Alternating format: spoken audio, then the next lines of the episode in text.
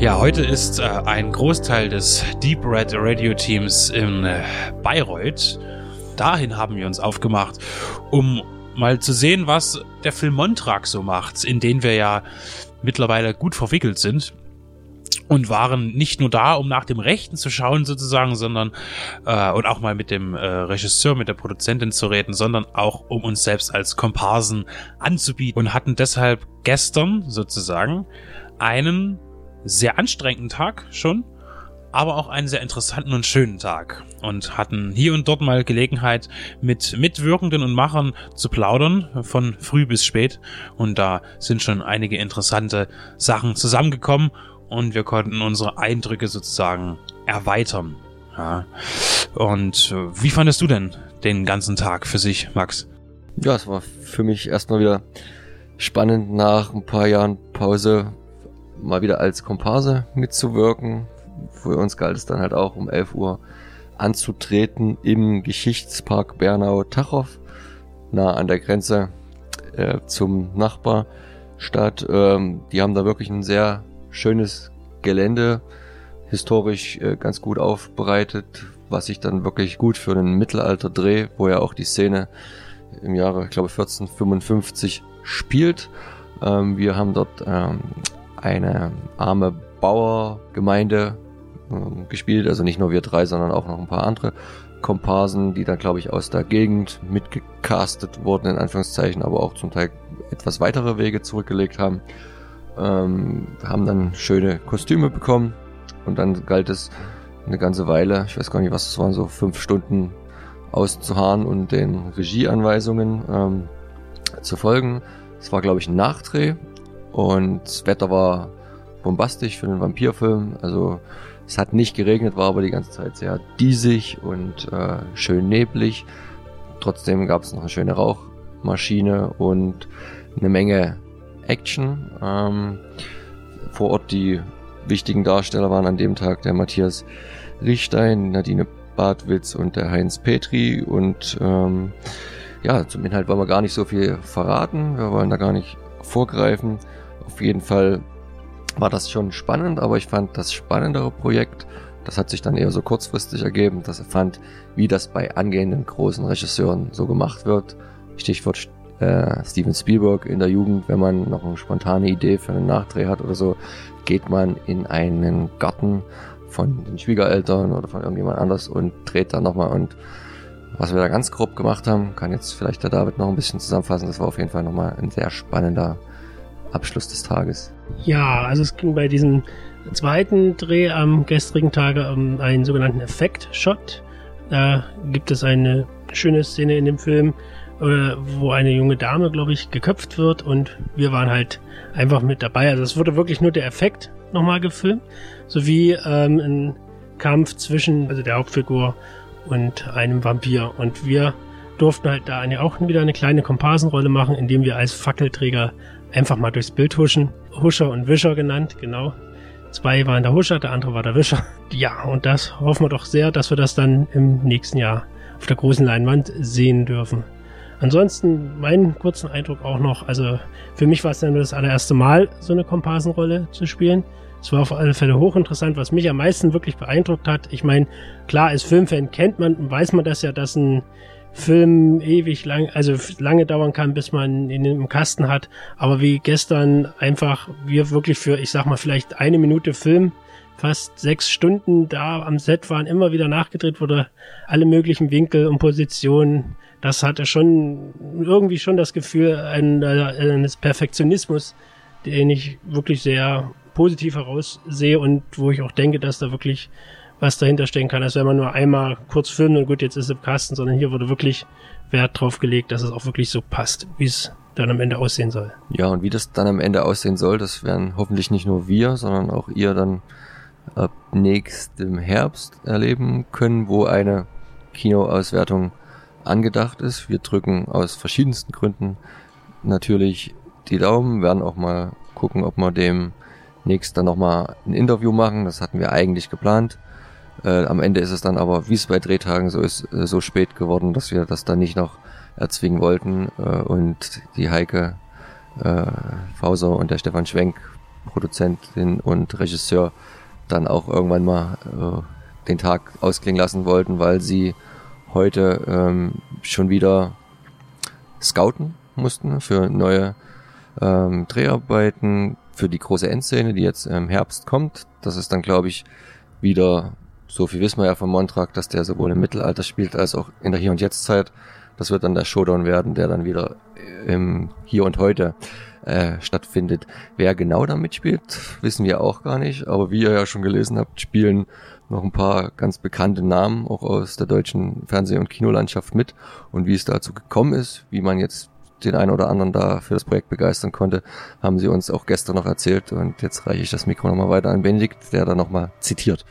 Ja, wie Marc schon sagt, es ist ja zu einem konkreten Interview nicht gekommen, aber natürlich nebenbei zu äh, kleinen Gesprächen auch mit dem Stefan.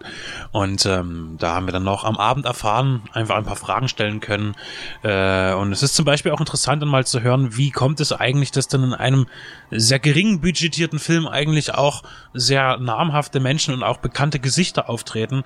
Äh, Stichpunkt Cosma Shiva oder Antoine Monod. Ähm, und es ist äh, zum Beispiel bei der Kosmische Verhagen wurde uns gesagt, so, dass, dass dann wirklich das Interesse auch für das Drehbuch da ist. Dann bekommt man über irgendwelche Wege eben das Drehbuch oder hört von der Idee und schaut mal nach. Und sie äh, war wohl in, über diesen Weg halt von der Geschichte sehr angetan. Und dann sagt man sich dann wohl eben, ähm, äh, das, das, das gefällt mir, das will ich machen, auch wenn ich dafür keinen großen äh, Obolus oder gar keinen bekomme. Und es wurde auch gestern noch von anderer Seite ähm, vom Regieassistenten äh, sozusagen nochmal eingeworfen.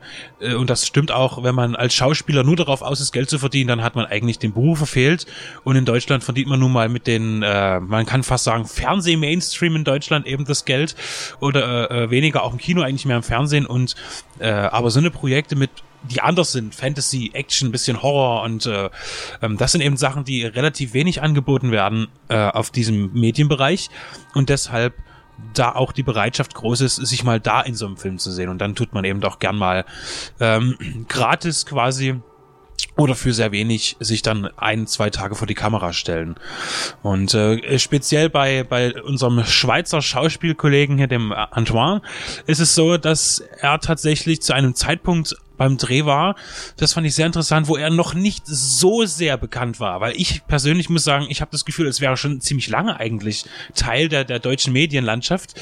Ähm, aber tatsächlich ist es so, dass er zu dem Zeitpunkt auch schon ein Gesicht war, aber noch nicht so sehr bekannt war durch Werbung und auch durch größere Aufträge beim öffentlich-rechtlichen Fernsehen, ähm, dass er quasi ähm, vielleicht gar nicht mehr, wenn die Dreharbeiten ein halbes Jahr später gewesen wären, zur Verfügung gestanden hätte. Und das ist ja auch sehr interessant, dass er quasi direkt in dem Sprung, wo er auf die große, auf die große Bühne gekommen ist in Deutschland, eben dann doch noch genau in dem Moment eben bei Montrag aufgetreten ist. Und das ist ein großer, großes Glück für den Film. Und äh, also er ist ja auch bekannt vor allen Dingen durch die, äh, wir sagen jetzt, wir machen jetzt mal ein bisschen Werbung, Saturn-Technik ist klar bekannt, ähm, der bärtige Sympath quasi, und ähm, nicht nur daher ist er bekannt, auch als Fortsetzung äh, der Serie Ein Fall für zwei.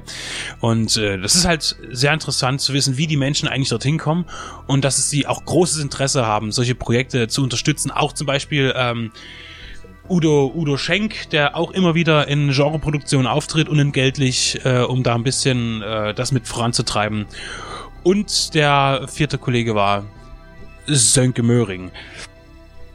Und es ist also auch zu sehen, dass ein, ein sehr großer verschieden, verschiedener Caster ist, also mit bekannten Leuten, mit weniger bekannten Leuten, die aber auch schon länger in der Medienlandschaft zu tun haben. Und das ist eine spannende Mischung. Und ich persönlich bin auch sehr gespannt, wie am Ende das, das Produkt aussieht, weil man, ich habe, wir haben, wir kennen ja den Trailer, wir haben wir haben gestern die Dreharbeiten miterlebt und ich denke, dass, also ich bin immer mehr gespannt darauf, was am Ende da wirklich auf mich zukommt und ich habe das Gefühl, dass es eine, eine gute Sache wird. Weil wenn man da rumsteht und äh, mitmacht und dann sieht man so, ja, Kameraschnitt aufstellen, irgendwas und ja, okay, hm, hm. und dann hat man wirklich mal die Gelegenheit, auf den Bildschirm zu gucken, was denn eigentlich eingefangen wurde, dann ist man eben doch überrascht, dass es wirklich großartig aussieht. Und mit dem Eindruck bin ich dann quasi vom Set gegangen, spät am Abend und ja, wir werden auf jeden Fall weiterhin berichten, soweit das möglich ist. Wir werden natürlich weiterhin als äh, auch mit Mitproduzenten quasi in Kontakt bleiben mit dem mit der Crew und uns aber auch überraschen lassen, was kommt. Ja. Und David möchte noch etwas sagen. Das habe ich gerade gesehen. Also ich möchte auf alle Fälle, äh, vielleicht hört sie uns ja doch zu, auch nochmal der Mutter von der Produzentin danken, die uns einfach ganz doll lieb aufgenommen hat und uns gut bewirtet hat. Also das war auch eine großartige Erfahrung, dass halt einfach die Familie zusammen äh, hinter dem Projekt steht und hier in dem Fall auch wirklich, wo wir ja wirklich völlig unbekannt sind, einfach herzlich aufgenommen wurden und dafür auch mal ein dickes Dankeschön. Danke, Frau Fauser. Und mit äh, dieser Danksagung quasi, die sehr, sehr berechtigt ist, ähm, für Kost und Logis kann man sagen, auch nochmal spät in der Nacht, geben wir quasi ab und äh, wie gesagt, wir halten euch auf den Laufenden, was es zu dem Film Montrak zu berichten gibt in der nächsten Zeit.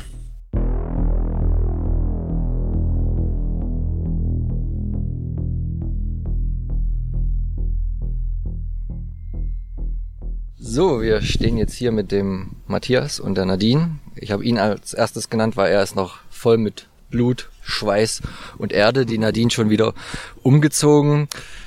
Wo sind wir hier? Was habt ihr getrieben? Ihr wart die Darsteller, die Hauptdarsteller zumindest am heutigen Tage von Montrak dürft ihr ein bisschen was über eure Rollen erzählen, ohne dass ihr Ärger mit Stefan und der Produktion bekommt zum jetzigen Zeitpunkt? Ja, insoweit schon. Also wir sind jetzt hier in Bernau. Das ist ein geschichtlicher Mittelalterpark, der auch selbst aufgebaut wurde hier von den ortsansässigen Bürgern. Ähm, die Kulisse ist recht schön. Äh, man muss auch sagen, das ist komplett passend zum Film, was den Mittelalterpart von Montrak betrifft.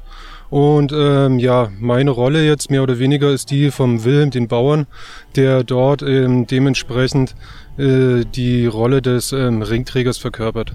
Also bei mir ist es so, ich bin die Frau von Wilhelm, die Elisabeth, und Wilhelm kommt ja nach langer Zeit, er ist verschollen wieder ins Dorf. Und da gibt's so ein bisschen, ich möchte sagen, ja, wie kann man das sagen, so eine leichte aggressive Stimmung gegen ihn. Und ähm, mehr wollen wir gar nicht verraten, was wir heute gemacht haben, oder? Sonst verraten wir zu viel. Nein, mehr verraten wir nicht. Habt ihr sonst noch Szenen, die jetzt noch kommen werden, zum Drehen oder seid ihr dann mit allem durch? Weil wir wissen ja, dass so 80 Prozent des Films weitestgehend fertig ist und dann noch der Showdown wartet. Wie sieht's bei euch aus? Soweit ich weiß, ähm, dürfte es sein, aber man weiß ja nie, was noch kommen kann. Und ja, ich denke, dass es so weit passt. Wann glaubt ihr oder hofft ihr, dass wir Montag hoffentlich auf der großen Leinwand sehen werden? Ja, so bald wie möglich bedeutet in der Filmsprache? Ich denke, nächstes Jahr wird es auf jeden Fall filmreif sein, was der, die Leinwand dementsprechend zu zeigen hat. Was macht ihr sonst so? Wie kommt ihr zu dem Projekt wie Montrag? Ich meine, von dir wissen wir, du hast schon in dem Vorfilm mitgespielt. Wie kommt es jetzt, dass du nochmal ran durftest? War das klar von Anfang an oder hat sich das ergeben? Ja, mit Stefan Schwenk ähm, verbindet mich eine langjährige Freundschaft und er hat mich ähm, eben drauf angesprochen und da habe ich natürlich sofort zugesagt. Und bei dir, wie kommst du zum Projekt?